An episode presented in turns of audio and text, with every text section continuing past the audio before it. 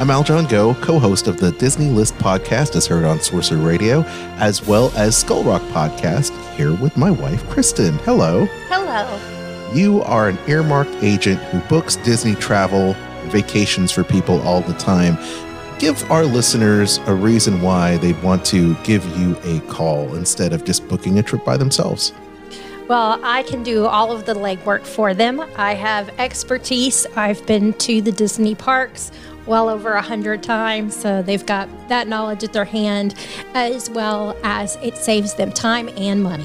Where can people get in touch with you so that they can book their next Disney cruise, Disney park trip, Adventures by Disney?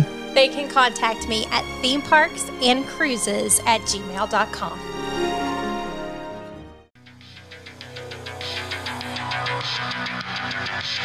the sounds of Replay Heroes. Love it.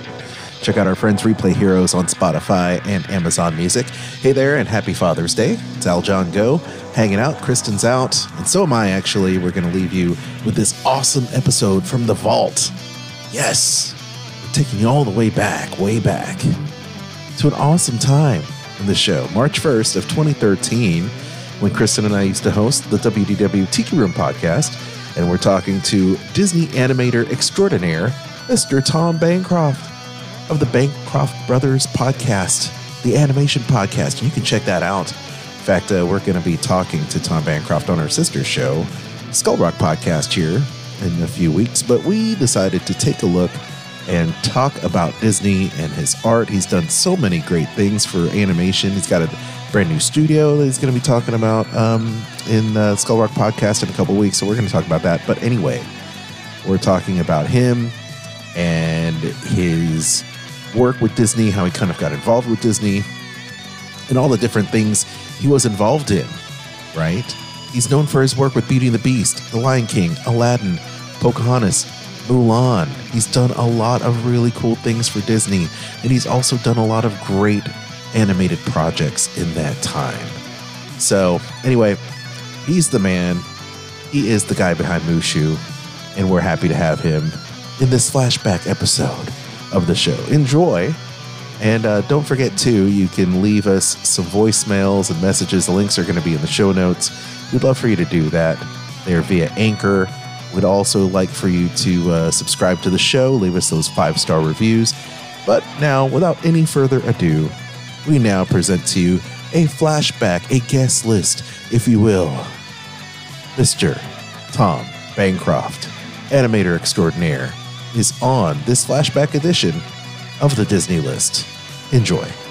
Sorcerer Radio, srsounds.com. Leave your show comments, requests, and discussion topics on the new WDW Tiki Room voicemail. Call 850-888-TIKI. That's 850-888-8454. And don't forget to follow us on Twitter and Facebook at WDW Tiki Room. And don't forget to send me a postcard from the Muppet Studios. Oh, yeah, I'm sorry. I can't do that, Walter. But, Gary... Because you're coming with us! Book your next Disney vacation with Kristen Hetzel of Magical Journeys Travel, an unconventional agency for the unconventional client. Magical Journeys is dedicated to finding the best pricing for your next magical journey. Wait a minute. I love that idea. Kristen will work hard to save you money and give you the quality of service you deserve. As a well-established agency and an authorized Disney vacation planner, Magical Journeys Travel has many years in the travel industry and dealing with the infamous Disney reservation system. Let Kristen help you plan your next magical journey. To book travel or for a free quote, please contact Kristen Hetzel at www.magicaljourneystravel.com forward slash Kristen. Follow her on Twitter at Kristen Hetzel. Right! Come on, everybody. Magical Journeys, an authorized Disney vacation planner. You are going to be a force for good and a very important sorcerer. The following is an original production of the Sorcerer Radio Network.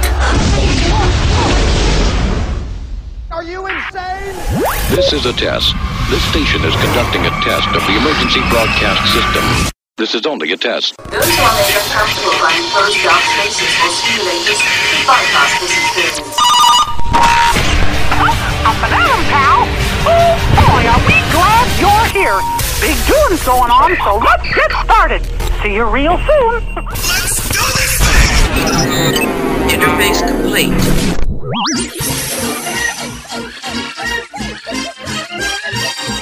Broadcasting from Music City. Oh, look at all the people. It's WDW Tiki Room, the show about all things Disney. Pay attention, it's Joe time. So it is. And what darling people I have sitting under me. With your hosts, Kristen, Aljon, and Natalie. Ah, Uliba, I almost fell out of my upper perch. Uh, glad to see you all aboard. Uh, uh, sure, or wherever you are. Sorcerer Radio, srsounds.com. Aljon here, and Kristen and Natalie are out for today. However, I've got a big surprise for you. Tom Bancroft, known for his animation with Disney films he worked on Beauty and the Beast, Aladdin, Mulan, The Lion King, just to name a few, and we have him here in studio to answer your questions. So enjoy our very special interview with Disney animator Tom Bancroft. WDW Tiki Room Celebrity Interview. In the Tiki Room with famed Disney artist, please help me welcome Mr. Tom Bancroft. How are you doing? I'm doing great. Nice to meet you. Nice to meet you. Nice to have you on the program. Of course, the Tiki Room, the show about all things Disney. We love all the work that you've in, been involved in for the many, many years, uh, working with your your brother Tony on on these projects like Mulan, of course, uh, The Lion King. Why don't you tell a little bit about your growing up? Where where did you grow up, and where did you find that you had a skill for for drawing and and, and art in general? Well, I grew up in California, and as you mentioned, I have a twin brother, Tony, and we both always did cartooning and um, later on uh, comic strips for the high school and uh, junior college newspapers. And our, you know, we were really big into Charles Schulz and the the Peanuts and uh, uh, comic strips in general. That was our first love, and uh, and through that, then also around, you know, growing up, we were really big into Marvel comics. So, you know, drawing superheroes, but that was hard. you know, a lot of anatomy and stuff that kind of came later, but, but at the time just seems too impossible to learn. Um, and then, and kind of fell in animation really, but well, growing up, our loves, and, and this was during the kind of, uh, late 70s for the most part that we were growing up. So, um, in California, you know, what was big was, um, even back then was like Ray Harryhausen movies. Um, we would see, you know, Clash of the Titans and movies like that and love those and would see some of his older movies, um, on, you know, Sunday afternoon movie, you know, movie for a Sunday afternoon, kind of a TV show. And, you know, cause this was before video and DVD and all that. So you, you really only saw a, a movie once, you know, and you had to be there sitting at your television when it came on. You couldn't DVR it. So I just remember those were big events, you know, when a, when a cool movie came on Sunday afternoon and, and we were home and it happened to be a Ray Harryhausen movie or something like that. And Ray Harryhausen, for those that don't know, he was one of the very first stop motion animators. And so he did Jason and the Argonauts, and he would do all the animation, the stop motion animation of the, the, you know, monsters and things like that that would come to life, and the live action people would fight them. So, yeah. That, oh yeah, yeah. Th- th- those uh, creature features, as it were. I think a lot of people forget forget about that. Jason and Argonauts is is such a great feat of animation for that time. Oh, it is. I mean, even now it holds up. I mean, you yeah. can still watch it even with CG animation and go, how did he do that? And it was one guy and maybe an yeah. assistant, and he was doing like six skeleton creatures fighting this live action that wasn't there, you know. And so he had to imagine, or not imagine, but frame by frame, go through the film, and it was just amazing. And so we would read up on that kind of stuff, and this was early visual effects, you know, that we were very affected by and interested in. And so it kind of made sense that when when we hit junior college in uh, Anaheim area, we met a guy on the that was also doing a, a newspaper for our school. Uh, I mean, a comic strip for on our school newspaper, and his name was Eric Stefani. And we immediately hit it off because he was a really good cartoonist, and we were also doing comic strips and liked our stuff, and so we were just you know artistically attracted to each other, I guess you could say um, sure. but became really good friends. And then that summer, we ended up making a. Um, oh, what, he invited us to his house and he showed us this stop motion animation he did. It was clay animation, and during this time, this was back when Will Vinton was doing clay animation, like um, the California grapes that were on the commercials. You know, heard it through the grapevine. Uh-huh. Um, those were really big at the time. And so we started doing clay animation with him and that summer did a little animated short. And it really, that's why I brought in the Ray Harryhausen uh, influence. That because we love stop motion and didn't realize we could actually just get a Super 8 camera and create our own three dimensional animation with clay animated puppets. Once we did that, we were just hooked. We were like, you know, seeing it move and come to life really, and then, then kind of backtracked and went, wait a second, but we already like to draw and kind of put the two together and said, wait, animation drawing, hey, we could become like a Disney animator maybe, like a traditional animator. Mm-hmm. And so it was just kind of strange because back then you kind of had to find your way when it came to animation and all that because there weren't those, you know, as soon as Beauty and the Beast and those things became big in the later, you know, whatever, 80s, 90s, you started having on your, your videos those behind the scene clips of animators working. Well, they didn't have that back when I was growing up. So you didn't really get to see that there were actual animators that got paid to make Disney movies. So we kind of had to fall into it. And, but once we did, we fell hard and then found out about California Institute of the Arts, which is a school in California there that teaches, uh, traditional animation. And it was funded, founded by Walt Disney. Um, so it's an old, you know, Disney school basically. And uh, it was a training ground for a lot of Disney uh, animators, and like John Lasseter went there, and Glen Keane, and all the the big Disney animators of the, you know, 80s and 90s, and on back.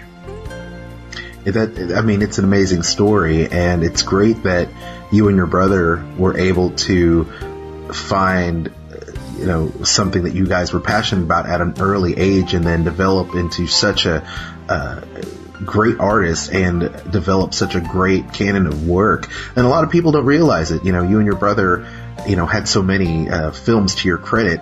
Um, you know, working with the Lion King and Mulan and Rescuers Down Under, Beauty and the Beast, Mulan. I mean, you know, uh, you know, Pocahontas. I mean, the list goes on and on um, of your work. What is it like? Because I have got a brother myself. All right, he's a younger he's a younger brother. Mm-hmm. But what's it like being in a creative situation with your brother where, it, you know, you grew up together, you have the same art, you have the same type of passions, you're working on films together. What was it like working with a sibling, especially your twin brother, on all and so close uh, with these numerous numerous projects throughout the years?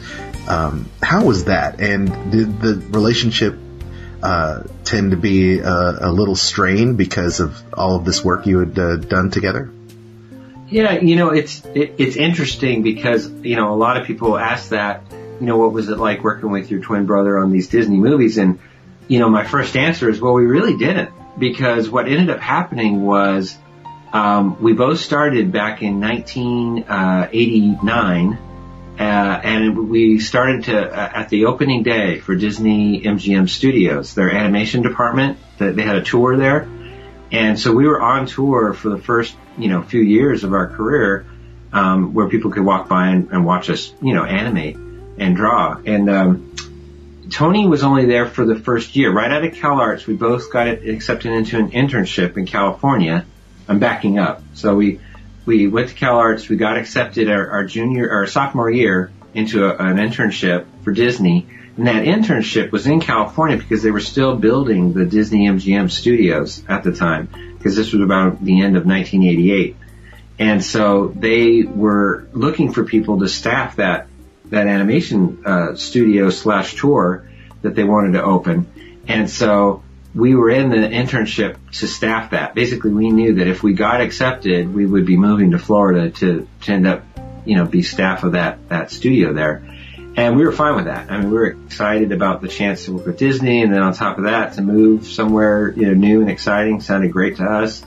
But what ended up happening was Tony only stayed for a year because he ended up becoming engaged to his girlfriend um, during that first year there in Florida, and um, what ended up so he ended up moving back to get married and and took a position at the California studio. So our first feature film was Rescuers Down Under. Mm-hmm. Um, and we did that at the Florida studio. And Tony, about halfway through that feature, because right before that, our first project was um, Roller Coaster Rabbit, which was a, a Roger Rabbit cartoon short and it came out with Dick Tracy way back when. Um, we did that together in Florida, and then Tony, about halfway through or toward the beginning of Rescuers, ended up leaving um, and going to California. And so the rest of his career was in California, and I stayed. I ended up getting married, um, and we kind of set up our life in Florida. So I ended up staying in Florida for the, the next 12 years or so, and while Tony was out in California. So our Dis- uh, most of our Disney career was you know, separated by 3,000 miles. Um, so it, that's not to say we still didn't compete with each other. We did. And, you know, there were some negative times there, especially at the beginning, you know, when you're trying, you're young, you're trying to move up in the company and you want to, you know, Disney is very much, um, it's very competitive and it's very much a, like every other company where you're really competing for the next spot up, um, with all of your peers. So all of us young cleanup artists, which is where you start in animation, is you don't become an animator right out of school. So you, you go into cleanup and then you move into animation. But all of us cleanup guys, we are all young, about the same age, just getting married and, you know, in our, you know, early twenties and all wanted to be animators, including my brother and I. And so we would do animation tests late at night and on weekends and, um, trying to submit those to, you know, cause even while you're you're employed there, you still have to, it's almost like you're not, you know, when you want to move up. You have to do stuff on your own time to prove that you can become an animator.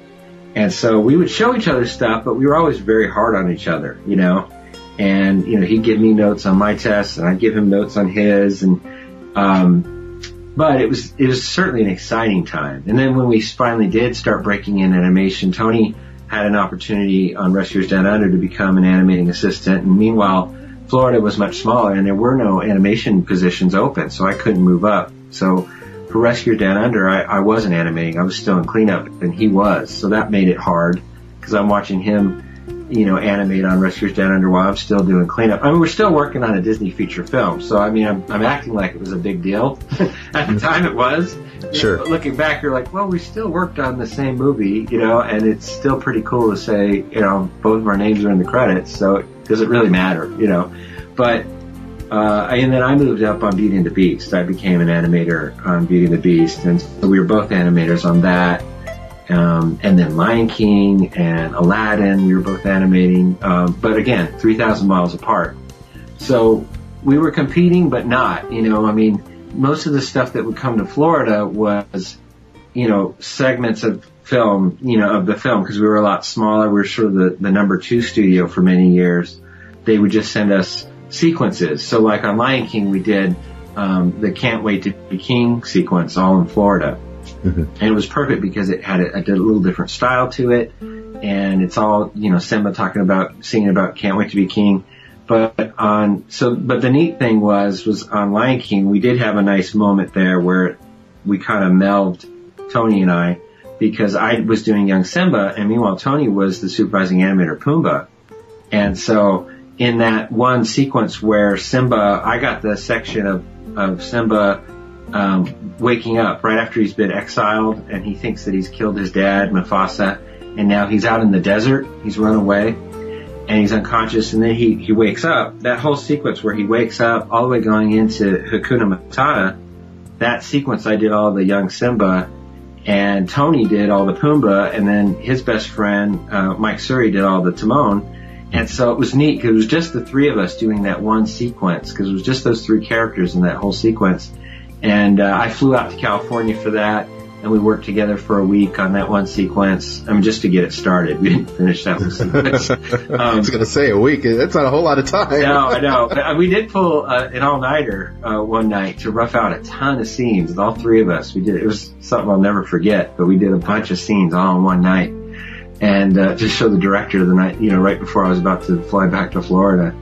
So um, it, that was an exciting time. It was a neat thing to be able to say, yeah, there's this one sequence where we worked really closely together, and you know, I was doing one character talking to his character, you know.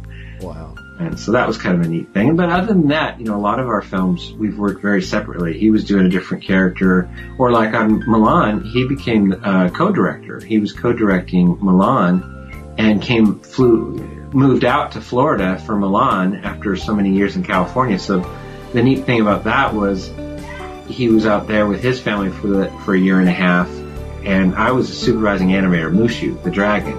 And so he was my boss in a way, being the co-director, but I had a lot of responsibility, um, you know, with Mushu.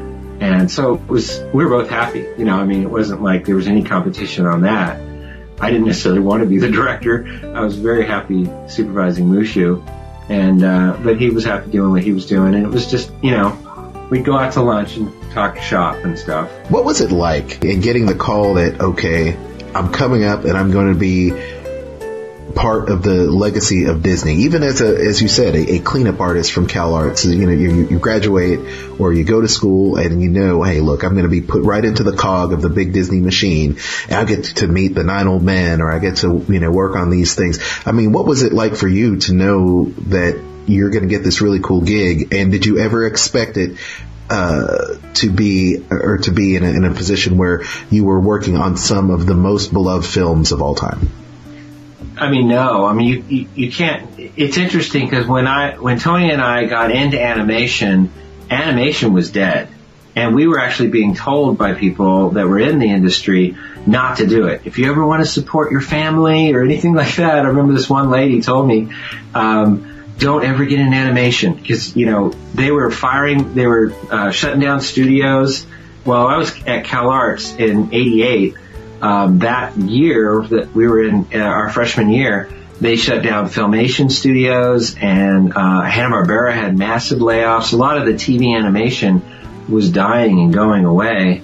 And, uh, you know, here we are, all starry-eyed. But at the same time, while that was in a real bad situation, and Disney was too, Disney wasn't doing so hot, um, when we went, Oliver and Company had just come out. I think when we were just starting our freshman year, Roger Rabbit had come out. This Who Framed Roger Rabbit came out the summer between our freshman and sophomore year, and that's really what ignited um, the second renaissance of Disney animation was Who Framed Roger Rabbit, um, and then of course right after that was The Little Mermaid. Uh, oh no, right after that was um, uh, Oliver and Company and then Little Mermaid.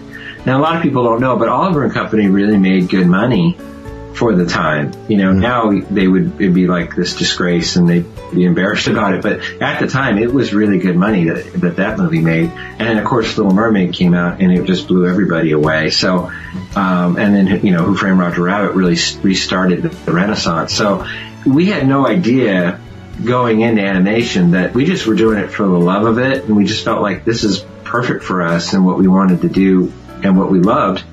And but not knowing that it was going we were right at the cusp of the second boom and what a lot of people call the second golden age of Disney animation really we were there for the whole ride. Um, because it you know like I said it started Who Framed Roger Rabbit into Little Mermaid and then The Lion King and then Pocahontas and you know Aladdin or Aladdin, then Pocahontas. Um, so, and then we did Mulan out of Florida too. So, you know, it was just a, it was a good ride and it was a great time to be at Disney. So, yeah, to say, you know, and we did get to meet a lot of the nine old men that were still alive. They, they would come by the studio, um, in California when we were interns. They would come by.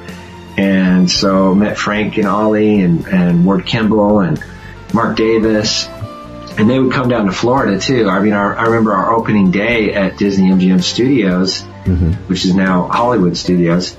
Um, at opening day, they had, um, I think, five or six of the remaining uh, Disney's Nine Old Men there for the opening, and it was really, it was just for marketing and, and for press with the the opening of the animation studio and tour. So um, but afterwards, when all the press was over, um, we invited them into our studio and it was only, we were a tiny studio. We were probably like 50 to 70 people. So we could all gather around this one table in this big conference room, have them all sitting at the conference room and they just sat around and talked about the, the days with Walt, you know, and they talked, told Walt stories and they talked about working on Snow White and they talked about working on Lady and the Tramp and all these great stories that we heard right out of their mouths. It was, it was really inspiring. You know, we would ask questions and they had a little bit of interest in what was going on in animation with like The Little Mermaid. Like everybody wanted to know, what did you think of The Little Mermaid? You know, to Frank and Ollie and, Um, and they, they were always very polite, but they didn't have a whole lot of opinions. To them, it was different. You know, what you guys are doing now is so different from what we did back then, and we didn't think it was. We were just trying to emulate what they did. Um, but they just looked at it as a totally different thing. The, the movies we were making, like Aladdin, I remember a lot of the Nine Old Men that were still alive would say it was like I remember Marc Davis saying we would have never have made Aladdin, you know, because it was so um, topical. It was so current. You know, there were references in there to, to current day. You know, like uh, Iago says "not," you know, at one point, and that was like at that time that was a funny saying. You know, Yeah. and now even kids don't get that reference, you know, but he said, you know, Walt was never into that. He didn't like to have any kind of topical, uh, present day references or wording or anything like that. So he was a little bit more classic. And, and I agree, you know, you look at the genie and, and the genie was really, um, more of that, that day or even today, you know, uh, kind of a character. hmm That would be interesting to note uh, to see uh, how they would react to something like Tangled, which is a you know has a bunch of of references. You know. Yeah. Uh, that- I mean, yeah. I, I guarantee, and you know, unfortunately, they're all dead now. None of them are still alive. That's right. Um, but yeah, I, I don't think they would be that into it because again, I think that was important to them, and I don't know if it was really as as you know thought about as they made it sound. You know, uh, I think that just that wasn't the trend back then, and so they would probably wouldn't have gone that direction anyway. Um, but I don't know. I mean, you look at a lot of the old 40s Bugs Bunny cartoons, and there was a lot of, you know, very topical, you, you know, there were caricatures of, you know, um, Charlie Chaplin and, you know, people like that that were in the shorts. You know, they were always making present day references in the Bugs Bunny short uh, cartoons. Um, Yeah, But yeah. Disney didn't really go that direction. Well, it, it's it's great nonetheless. I think that uh, you did carry on that tradition, and I think a lot of Disney fans will. Uh, and obviously, uh, box office proves it that uh, you know these stories, no matter how many little references there are to pop culture, that they still stand the test of time. Let me ask you about this: Was there any uh, to be a fly on the wall during those type of meetings with your staff of, uh, of animators and the nine old men, or you know the the six old men, if you will, um, that that came by uh, MGM during that time to uh, tell you stories. Is there any one particular thing that you picked up, or maybe a couple things that you picked up from them that may ha- that may have helped carry you through, or perhaps some words of advice that uh, still holds true for you today? Hmm, that's a hard one. It's always hard to answer those kind of questions. Um, oh, sorry to sorry to spring it on you. no, that's okay. I mean, you know, the thing about the Nine Old Men is that's amazing to me uh, that I can think, and this is more general, unfortunately, but is that you know a lot of what even the CG, you know, Pixar animators nowadays, but especially us traditional animators in the second generation of Disney, second or third, whatever you want to call it, but the second golden age. Um, you know, we we really were just trying to emulate what they did. I mean, they they started with nothing. I mean, they they didn't have the, some of the principles that we were working off of. We were on their shoulders, you know. Um, they were started with a blank piece of paper and just the concept of okay, you you make something move by spacing the drawing. Okay, if I draw it here, now I'm going to move it over one inch on the next piece of paper, and it's going to look like it moved across the page. I mean, they're the most basic concepts. And that's what they started with because that's all there was at that time. But then they brought in squash and stretch. I mean, that, that was a concept that they brought in back in Snow White where you had a pliability where you could squash the cheeks when a character, you know, closed its mouth. You know, the cheeks would squish out a little bit. And when he, when he opened and, and his eyes was, would go wide, you know, the, the face would stretch and, and you'd have a, a shape change that would give a pliability we call it squash and stretch in in uh, animation, and that that's still that lesson you know that they they created with the dwarves back in Snow White. We were still using that concept, you know, in uh, Pocahontas and in uh, Mulan and you know Aladdin and Beauty and the Beast. Um, not to mention overlap and all these other concepts that they created that we would then just repeat to the new guy below us, you know, But um, that's something that I'll, I'll never forget is just that, you know, how much we owed them. And I think that's what happened. Every time they would come by while they were still alive, that was the praise they got from the animators is that, you know, consistent and constant, you know, wow, we can't thank you enough. You, you guys, we're, we're working off your shoulders. You know, we're standing on the shoulders of giants, uh, because yeah. of what you created. And I remember that Ray Harryhausen came. That was a big day for me too. And he came to the studio in Florida and gave a little talk for us. And, um, uh, it was the same kind of awe and, and inspiration for all of us when he came too, because even the Nile Men were kind of working off of concepts and things that he developed um, even before them, or, or some simultaneous to them.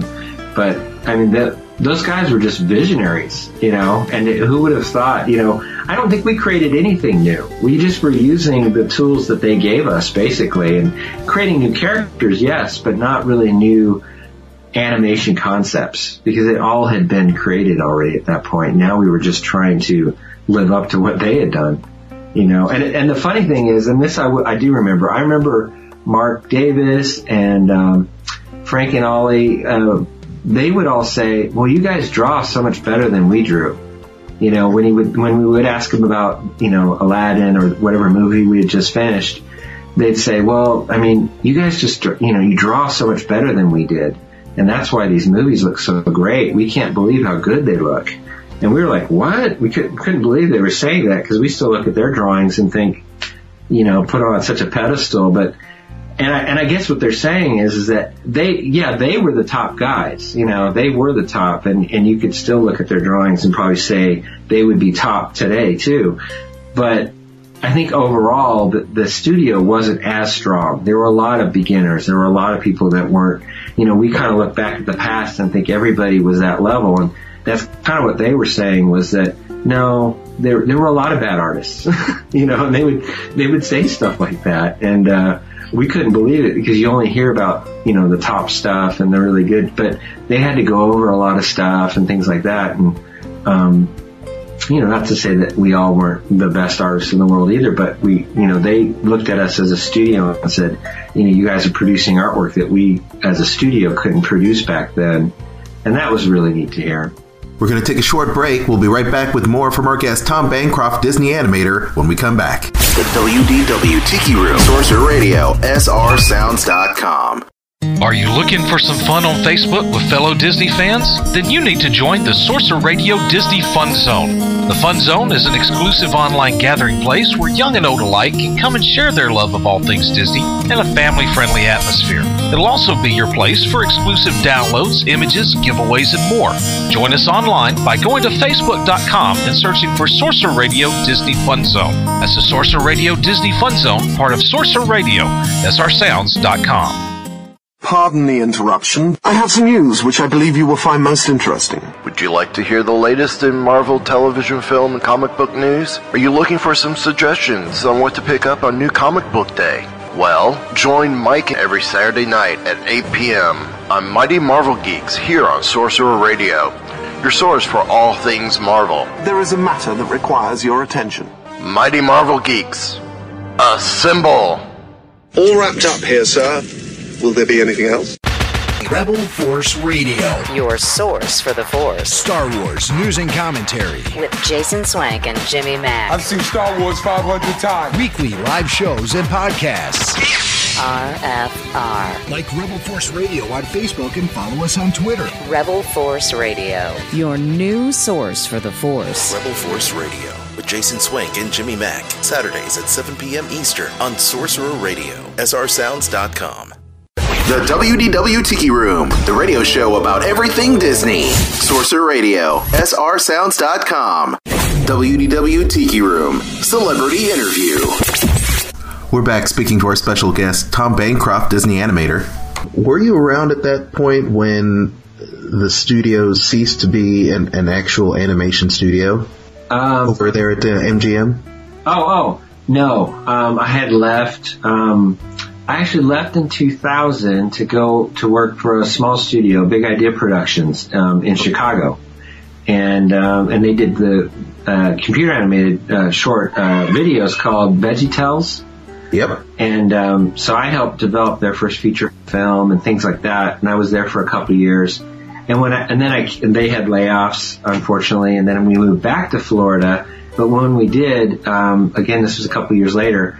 It, uh, it was just to help finish up Brother Bear. I animated on Brother Bear. That's right. That, that was my last film.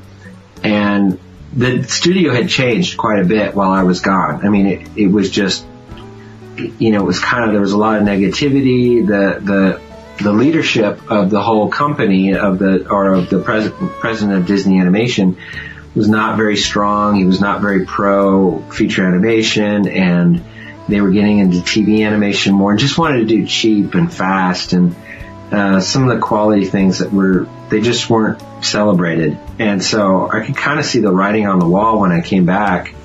And so I only did Brother Bear and then I left and started my own company, um, still in Florida. And while they, the rest of the studio went on to start developing another film, um, a few good, a few good ghosts. And that ended up getting canceled and then the studio was shut down completely. Um, so yeah, I and that was in about 2003. I think the end of 2003, begin around the beginning 2004. Um, but by then, I, I I was already not working at the studio when they shut it down. So, but I mean, of course, I knew a lot of people that were affected. I mean, there was a a huge few hundred people laid off. You've got so many great films that you worked on, not just with your brother, but you know other other great uh, projects and things you've worked on through the years of uh, you being an animator. What was, what is maybe a your favorite character, maybe your favorite Disney character, and maybe your favorite character you've animated? Hmm. It's always hard. I have so many favorites. Um, as far as my favorite Disney char- character, um, I would probably go back to the older days and just, you know, as a fan, and say uh, it would probably be either a Milt Kahl character or a Ward Kimball character. Those are two of my favorite old nine old men Disney animators. Um, and you know, probably one of my absolute favorites uh, shorts that Disney did, or even films in general, is um, Johnny Appleseed. And almost all of that short would probably be some of my all-time favorite animation. Um, so the Johnny Appleseed character is near and dear to me. Um, I really love Ward Kimball's work. Um, I actually like some of the shorts and stuff that, uh, um, not the feature films. I mean, I love the feature films, but I mean, those are the things that stand out to me just from an animation standpoint because they would put so much into those uh, little short features and things. And, uh, um, and I love some of the Goofy animation too. Um, some of that early Goofy stuff. Sure. Um, so I guess I tend to like the cartoonier stuff, even though in my career I've done some very subtle characters like Pocahontas. Um, I think my heart will always be for the more cartoony, fun characters, more like Mushu and um, you know Iago and things like that. Seems to me like you have a very soft spot in your heart for Mushu. And, yeah, I was going to say that that would be for the one, the second part of your question. You know, my favorite character, my characters would be definitely Mushu. I had the most to do with him. You know, um, I, I actually designed him and um, was on that film for a couple of years, almost a year of doing animation tests and and designing him, and then like the second year just creating animation for the actual production. And uh, worked with some great animators, you know, that were on my unit that also animated Mushu, and then cleanup leads and things like that. So it was a great group of people that I worked with too. That gives me great memories of that time too. Now I take it too that you also probably did, you know, the uh, art of animation section of it as well uh, for the attraction, correct? Oh, um, oh, you're talking about what the, actual tour? The actual, yeah, the actual, the actual tour. Yeah, I'm actually in it. Um, Yeah, that, that's right. I, I'm- I was I was trying to point you in that direction. Yeah, yeah. I was like, how how was it actually be you know still kind of being immortalized in you know that type of Disney attraction? Yeah, it's really weird to me. I mean, it's so funny that I still have friends. You know, now here I live in Nashville. Right. I have for the last nine years. And I still have people, friends here in Nashville that will go to Disney World and come back and they'll say, "Oh my gosh, I saw you in Florida," you know, and I'm like, "What? Oh, oh yeah." You're like, "Yeah, I saw you. You were in that film in the animation tour," and uh, yeah. So the irony that's that's there is I had so many fond memories of working at the Disney Florida studio for so many years. It's neat to me that you know I'm in a way at least still part of that that tour and that um, that studio. That's no the, the studio's not there anymore, but at least part of the tour because they filmed me. It was one of the very last things I did before I left the studio uh, to move to Chicago. I did the filming where I'm talking to Mushu. It's all about, um, it's called Drawn to Animation. Mm-hmm. And that little film that they made, I shot the live action where I'm the animator that comes up and they say who I am and everything.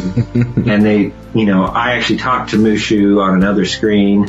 And so I, I had to kind of look. And the neat thing, the irony there too, is that I actually animated a lot of that Mushu too. Me and another guy did a lot of that Mushu animation where so I did both sides. You know, I'm, i was Mushu talking to me, and then I was me talking to Mushu. You know, and there's some clips there where I'm actually talking to my own animation. Um, but the neat thing is, is that they had that at the California Adventure Studio. At one point, it was in three different, you know, coasts. You know, it was in it was at the Florida studio or, or Disney MGM, and now and then it was at California Studio. Um, no, California Adventures. Uh-huh. Sorry and it was showing there. And then I also know I've heard many people say it's at the Paris studio too, mm. and I speak French there.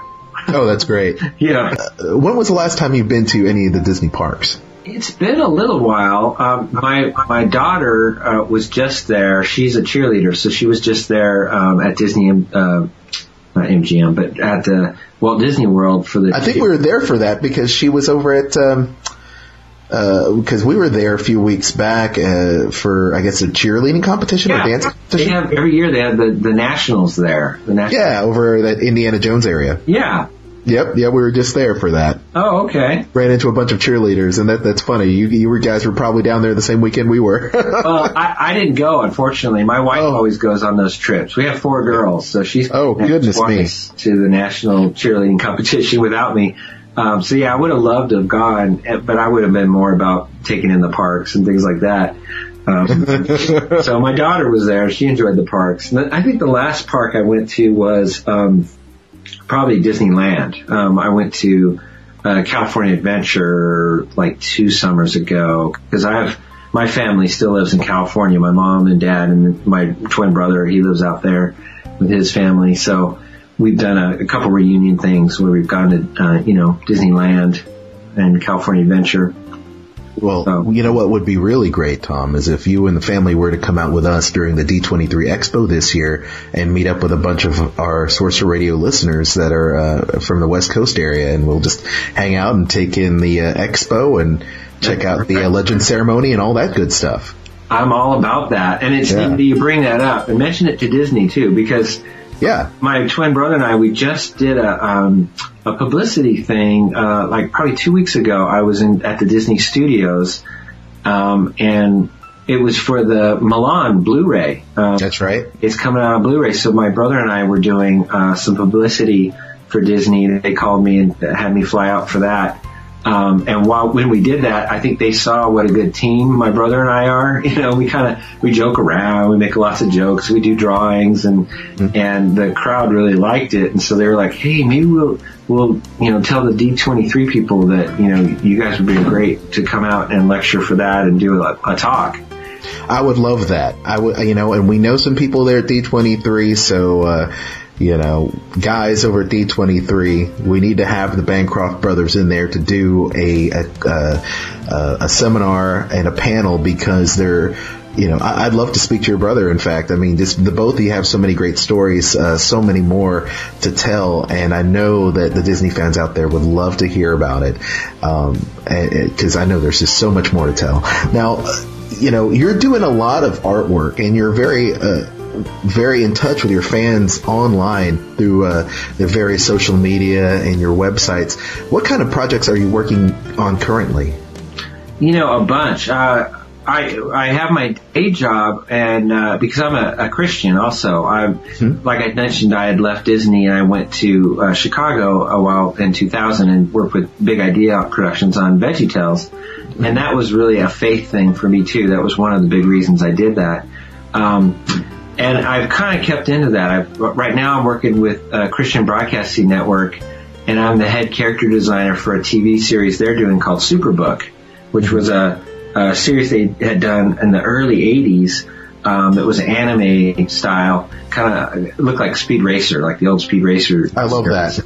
Yes. And uh, and that went around the world, and it was Bible stories, but with some like you know like a little robot and a kid and a girl, and they go on these they go back in time on Bible adventures, and so my former partner and I we had a company called Funny Pages Productions here in Nashville, and I've left it within the last couple years. But when we were doing that company together, we uh, had developed that show, redesigned all the characters uh, for CBN, and uh, created an all new Superbook series, and now it's computer animated. And anyway, now I've kind of gotten reattached with them, and so in the last year and a half, I've been working on that, doing character design and uh, animation direction and some storyboarding. And so I get to do that here from Nashville, out of my house, but it's animated in China, so I get to uh, work from here, but you know, go over computer models of characters, you know, that are sent to me and uh, on the side, I'm also doing a lot of different things. One is I had developed a uh, comic book series um, a few years back called Opposite Forces, and so I've started a Kickstarter to basically put all four of those issues together and in color and all the pinups and covers and added new sketchbook section. So I have a Kickstarter going on right now. If people want to go to Kickstarter.com and and just put in Opposite Forces.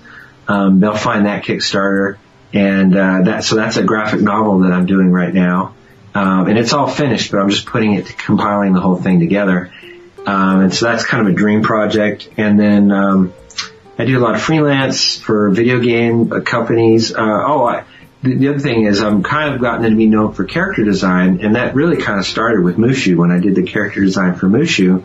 I found kind of reignited a love I had for designing characters.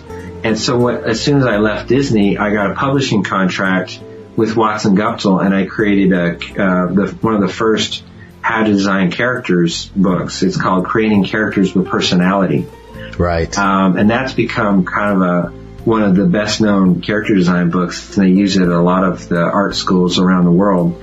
Um, and then I've come out recently within the last year with, with a second edition called Character Mentor. And that's through Focal Press and that's kind of going sort of now that you have your character, how do you bring it to life? And I talk about expressions and posing and staging your character.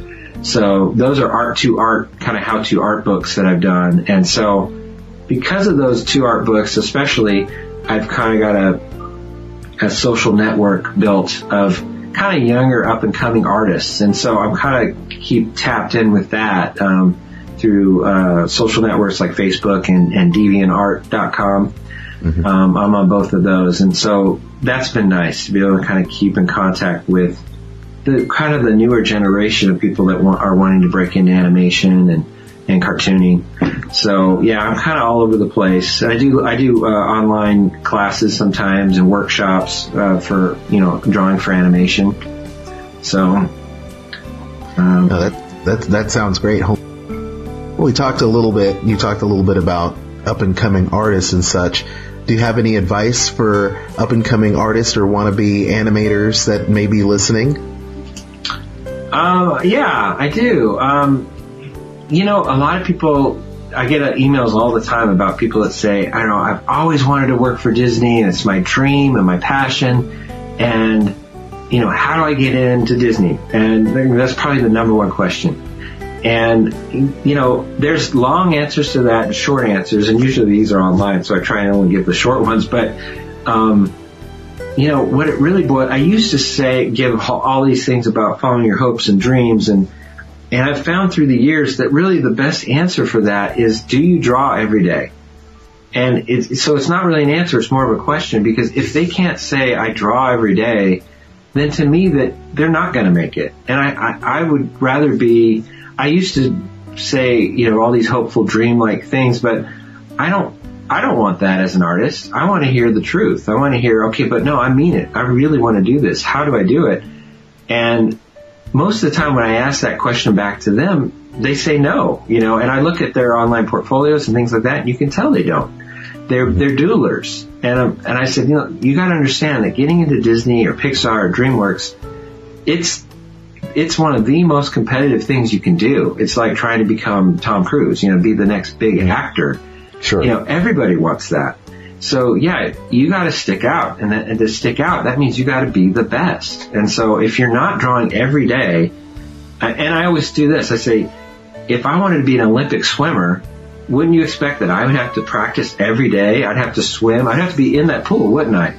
Well, if I'm not drawing every day and I want to be an animator, or I'm not even doing computer animation, if I want to be a computer animator, then how how's that going to happen? You know, it's not. And and it's funny how you know I I hate to sound like an old man, but, but this generation, you know, our newer generation, and, and I have kids that are teenagers and going off to college now, so I guess I could say this, you know, they, they, they want everything that we had to fight so hard for. They want it right now. Right. You know? And I think that's a sort of a, a, generational lack of understanding right now is that I didn't look at the Nine Old Men when I was growing up, or Charles Schulz, or any of the cartoonists that I idolized, and go, "Oh man, I did want they what they I wanted, yeah, to have a, a huge comic strip like Peanuts or or one of those that were Garfield, you know, that were popular at the time." But I did have an understanding, at least, that I knew I had to be at a level that they were to be able to get that. I had to at least be able to say, yeah, but my drawings may be different, but they look as professional as theirs do, you know, at least. Um, it's, it's interesting you say that because, like, I think a lot of reality shows kind of dilute the fact that you have to pay your dues, earn your stripes. Yes. You have to be able to study and be a, a student of the craft, whether it's songwriting, singing, anything in art but any, really in anything that you want to do, if you want to be the best in, in the best in the field, you really have to be a student of that. You know, uh, and, and for me, being a musician or knowing a lot about you know uh, instruments or stringed instruments or whatever, it's really important that that you know about that stuff so you can be knowledgeable about it. So you read and you study up on that stuff every day. You never stop learning. Yeah. So it's it's great that you say that because you you are right. I think a lot of people forget that these people paved the way. They made their dues, and there's something to be said about that. You know, earnest hard work. Yeah, putting in the work. And it doesn't happen, you know, you can't call yourself professional at anything with without doing that work. And you know, even just going to school, you know, a lot of art schools, I have a love-hate relationship with art schools because, you know, a lot of them make it sound like, yeah, you go to this school, you get the diploma, you're going to become a Disney animator, you know. And even that doesn't happen because, and it, that's a rarity. You know, a lot of people can go to a great art school and come out of there and still struggle to find a job, you know, especially nowadays with this economy. Sure. But because they're not the top people, you know, you didn't put in the time either before. I mean, really, your high school years as, as a, a cartoonist or, or as a, uh, the up and coming animator or anything like that are actually important. You know, a lot of people think, oh, I can just become good after high school and not have dr- drawn at all my whole childhood. Well, that's not true. The ones that really make it, they have drawn their whole lives. You know, I mean, it's it's a lifetime commitment to become a professional artist. I believe, and uh, yeah, yeah. a lot of people think they can just pick it up in college and become a top. Well, you're almost too late at that point. I really kind of look at Disney and, and all the working within any kind of professional art as more like the Olympics because it is like that. It's kind of a lifetime commitment that, that starts early. Absolutely. You know, I had a I had a dream growing up to actually do that, and I drew every day. I drew my own comics when I was, you know, in grade school, and and um, you know wanted to emulate, you know, the Ditkos in the world, and then of course the, the you know with you and your brother and your animation and all that, you know, had had made it happen. I remember when Beauty and the Beast, you know, came out, I was in high school and Little Mermaid and I was, you know, uh, drawing all those great characters and, and doing all that in hopes that one day I'd do it. But then of course, uh, I also fell in love with music. So I ended up, uh, touring the world doing music instead and, and kind That's of abandoned pencil. I know, right? Yeah. Uh, yeah, that's what happens when you move from Seattle to Nashville. You move to Nashville, then all of a sudden you pick up a guitar, and then you join a band, and then you tour the world. That's how it works, right? And we did, yeah, and, and you know, we did also pay our dues. But I have to say, you know, on behalf of the Disney community, we really appreciate uh, all the great films and all the works that you're doing um, back with Disney, and of course your new projects as well. And I have to say, the new the new stuff does look really, really good. I wish you all the best in that, and I hope that maybe uh, you'll come and do some of these uh, uh, Comic Con convention style things where you could do your character sketch cards and all kinds of cool stuff. Because Yeah. um, you know, I know. And I don't know if you have any plans to do any of that. Do you have any upcoming conventions and appearances that uh, the Disney fans may be able to catch you at? Well, a little bit. I don't know if the Disney fans would be there as much, but I, I do have a lot of comic uh, fans too because I've done some Disney comics and things like that uh, for Disney Adventures. Uh, but I, yeah, I'm, I'm a huge comic book fan, so I am planning on going to Heroes Con, and that's in uh, North Carolina in uh, June, um, and then also the CTN Expo in California. Um, I can't remember when that is. A, uh, no, it's after the summer, but that's Okay, we'll, we'll put it in our show notes for sure. yeah, CTN Expo, um, and that's more of an animation uh, expo. Um, I may go to San Diego Comic Con. Um, I've, I've done that for the last few years, but um, I may skip that this year. I'm not sure. I'm still looking at that, but uh, those are two things I'm looking at right now, actually, that I will most likely do.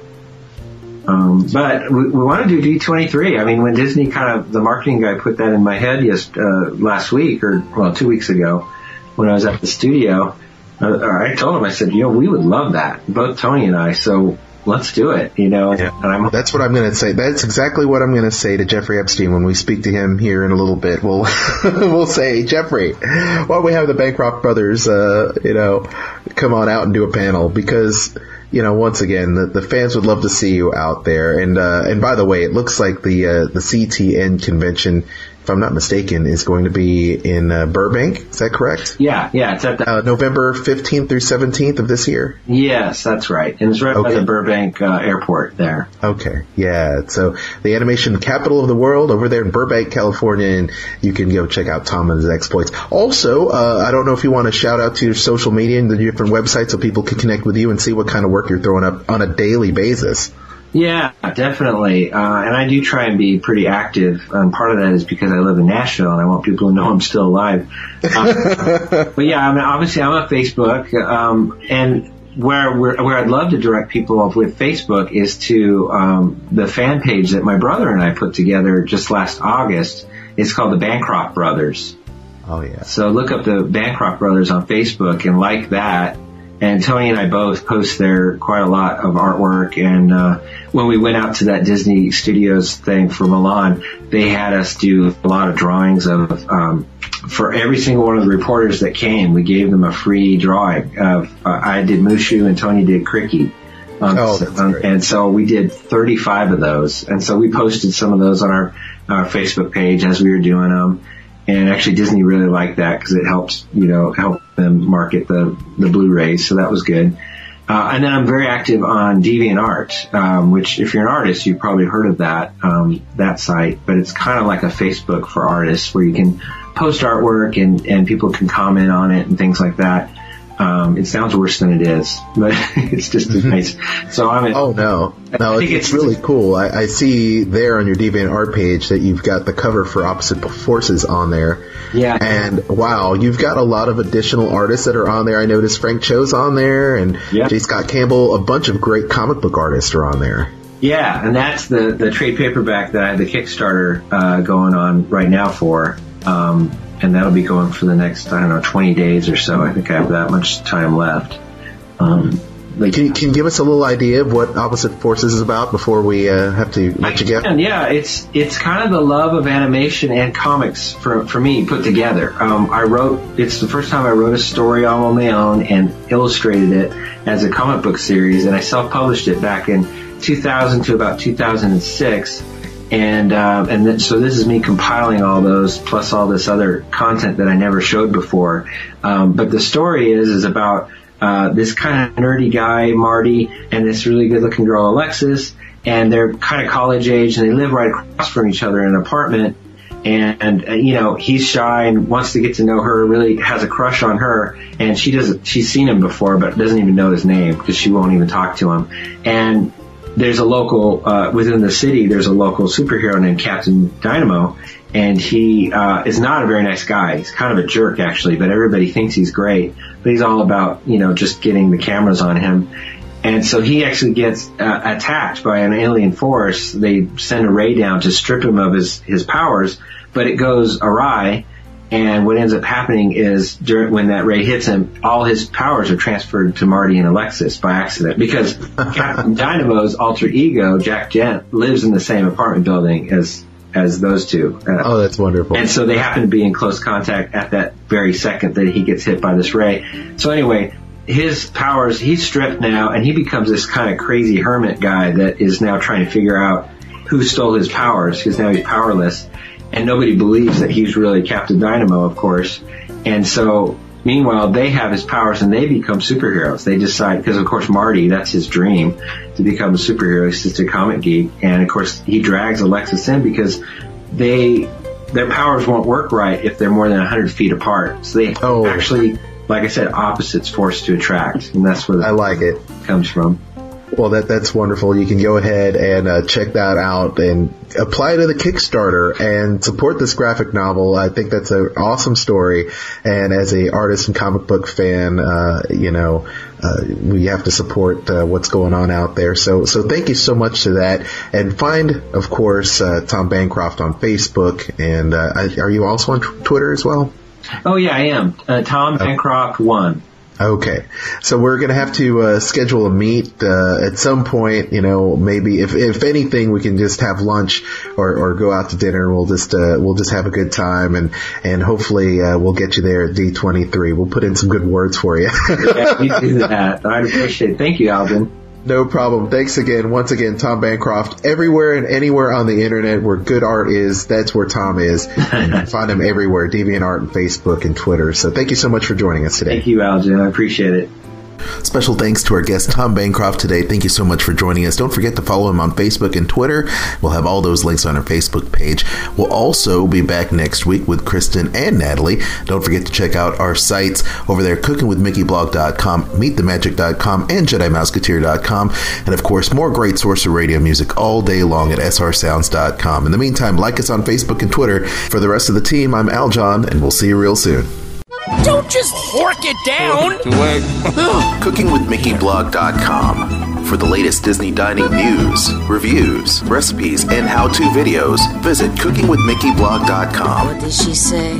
She likes a soup. And for more Disney food news, follow Cooking with Mickey on Facebook and on Twitter at CookingWMickey. CookingWithMickeyBlog.com. Anyone can cook. DVC-rental.com. DVC-rental.com is one of the best kept secrets for getting deluxe Disney accommodations at a substantial savings. You don't have to own at the Disney Vacation Club to stay in one of their deluxe villas. DVC-rental.com. They work with dozens of DVC members who are unable to use their points and rent them to you for about a third of what you'd pay to stay at the same resort on your own, not being a DVC member. You can also stay at one of the seven resorts found on Walt Disney World property or those at Disneyland Disneyland, Vero Beach, and Hilton Head. DVC-rental.com. To book your Disney Vacation Club rental today or to find out more, visit www.dvc-rental.com or email scott at dvc-rental.com or call 407-494-2320. Tell Scott you heard about them on Sorcerer Radio.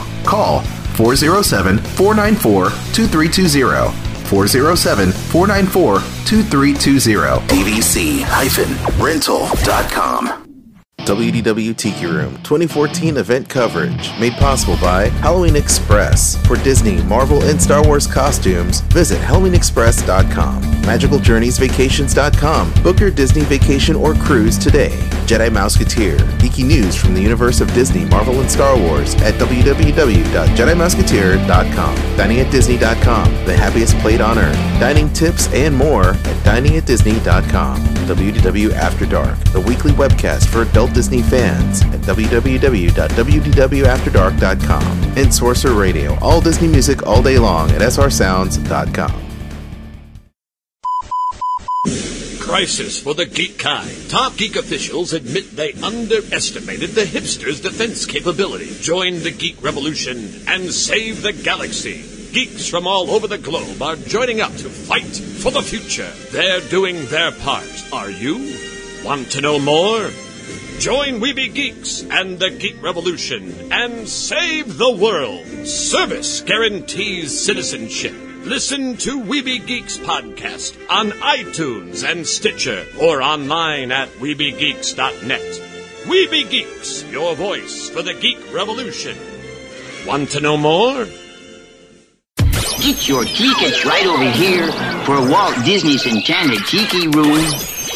This has been a recording.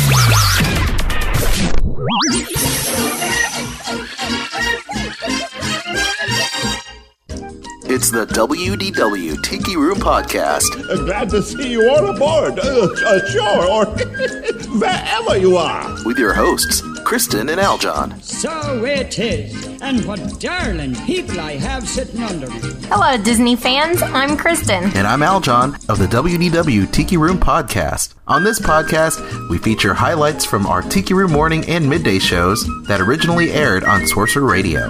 You can interact with us via Twitter at WDW Tiki Room and email us at trms at srsounds.com. Also, check out our website, www.tikiroom.info. Subscribe to the show via iTunes and Blubrry to get Disney news, interviews, trip planning info, and don't forget to give us those five star ratings. And make sure to tune in Fridays at 8 a.m. for the Tiki Room Morning Show under new management, with an encore presentation at 7 p.m. Then at 1 p.m. for the Tiki Room Midday Show, all times Eastern, only on Sorcerer Radio, srsounds.com. The WDW Tiki Room Podcast with Kristen and Aljon. Thanks for listening. Enjoy.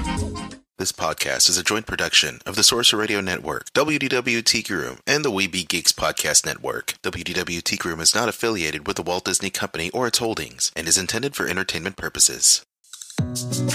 I'm Kristen Hetzel, co host of Dining at Disney podcast. Every week I chat about dining at Disneyland and Walt Disney World Resort and Disney Cruise Line with my fellow foodie, Bubba. We also feature restaurants and food reviews, information to help you plan your dining, Disney food news, recipes, and a monthly panel discussion. Visit diningatdisney.com and subscribe to Dining at Disney podcast on Spotify, Apple Podcast, iHeartRadio, or your favorite podcast platform. Dining at Disney podcast, the happiest plate on earth. Skull Rock Podcast, talking all things Disney, with your hosts Aljon Go and Dave Bossert. Do you just love to learn more about the magic that embodies animated films, theme park attractions, and more? The all encompassing universe created and produced by the genius of Walt Disney has spanned nearly 100 years and counting. From his earliest film endeavors with the Laugh-O-Gram cartoons and the Alice comedies, to the creation of Mickey Mouse, to the first animated feature film, Snow White and the Seven Dwarfs, and then dreaming of Disneyland, Walt Disney continuously raised the creative bar, and today his company has carried on that tradition as a global entertainment juggernaut. I'm Dave Bossert, artist, filmmaker, and author. And I'm Aljon Go, musician, podcaster, and radio guy. Every week, Dave and I will explore the entertainment galaxy that is Disney with insightful conversation, stories, and special guests talking all things Disney. Listen to never before heard stories and behind the scenes moments from some of your favorite Disney films, theme park attractions, performances, books, music, and so much more from knowledgeable, insightful, and thought provoking hosts and guests. Hear the latest news about Disney past, present, and future. Skull Rock Podcast is your go to source for the magic we all love. Skull Rock Podcast. Visit skullrockpodcast.com.